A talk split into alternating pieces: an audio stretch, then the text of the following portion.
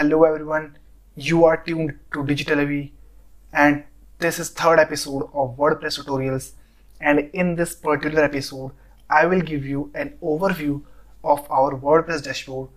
So let's start. First of all, when you will log in into your WordPress dashboard, you will see something like this in front of you. And coming to the first thing, here you can see an option of screen options what you can do with screen options is you can customize the look of your WordPress dashboard. So when you will click on the screen options, you will see something like this. There are some tick boxes here which are named as at a glance, activity, quick draft, WordPress events and news and welcome. The thing is like currently all these are ticked right now, but let's say you untick at a glance. Then as soon as you untick at a glance, the tab of at a glance is disappeared from the WordPress dashboard. But as soon as you take it again, it again appears in front of you. So you can just customize the look of your WordPress dashboard with the help of this screen options tab. So let's say you want to remove this welcome to WordPress tab. So just untick this and it will get automatically remo removed. But if you want to see this, just take it again. So we will not touch any of the any of this for, for the current time. You can customize it according to your needs. So as you can see this is the welcome welcome message. And and you, you will scroll down you can see an activity tab and WordPress events and news and all that stuff. Here's an option of quick draft. What quick draft does is like if you have an idea of blog so you can just basically type something here and just leave it as a draft so that you can come back and complete it. Okay?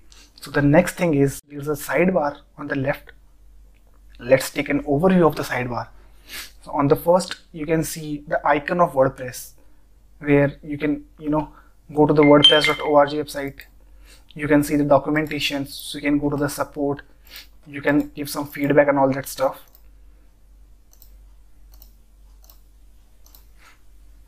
As you can see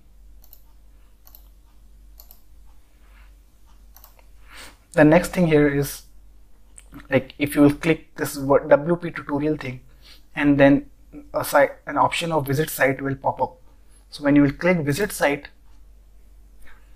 it will give you an preview or it will take you to your site your WordPress website. Coming to the left sidebar the first option is dashboard. In dashboard there are further two options home and updates. And you click on home it will just take you to the main homepage of your WordPress dashboard. And in updates you can see all the pending updates which you need to update obviously as the name sounds. Like if there are any updates and plugins or themes they will just show up here.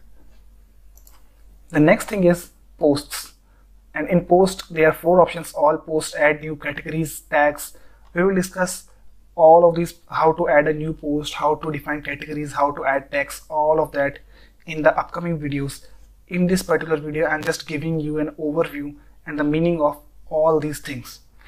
In media you can add some videos or videos audios images and other stuff for your website. You can just click on add new and add some images and files media files in your website. The next thing is pages. From pages you can add some new pages and see the I'm sorry. In pages you can add some new pages and see your current pages of, of your WordPress website. After that comes comments. Just in comments you can see all the comments which came to your website uh, which people commented on commented on your website. You can approve disapprove modify or delete the comments which people commented the next thing is appearance. In appearance you can you can see five options which is themes customize widgets menus and theme editor. From themes you can choose themes for your website. You can customize those themes. You can add some widgets.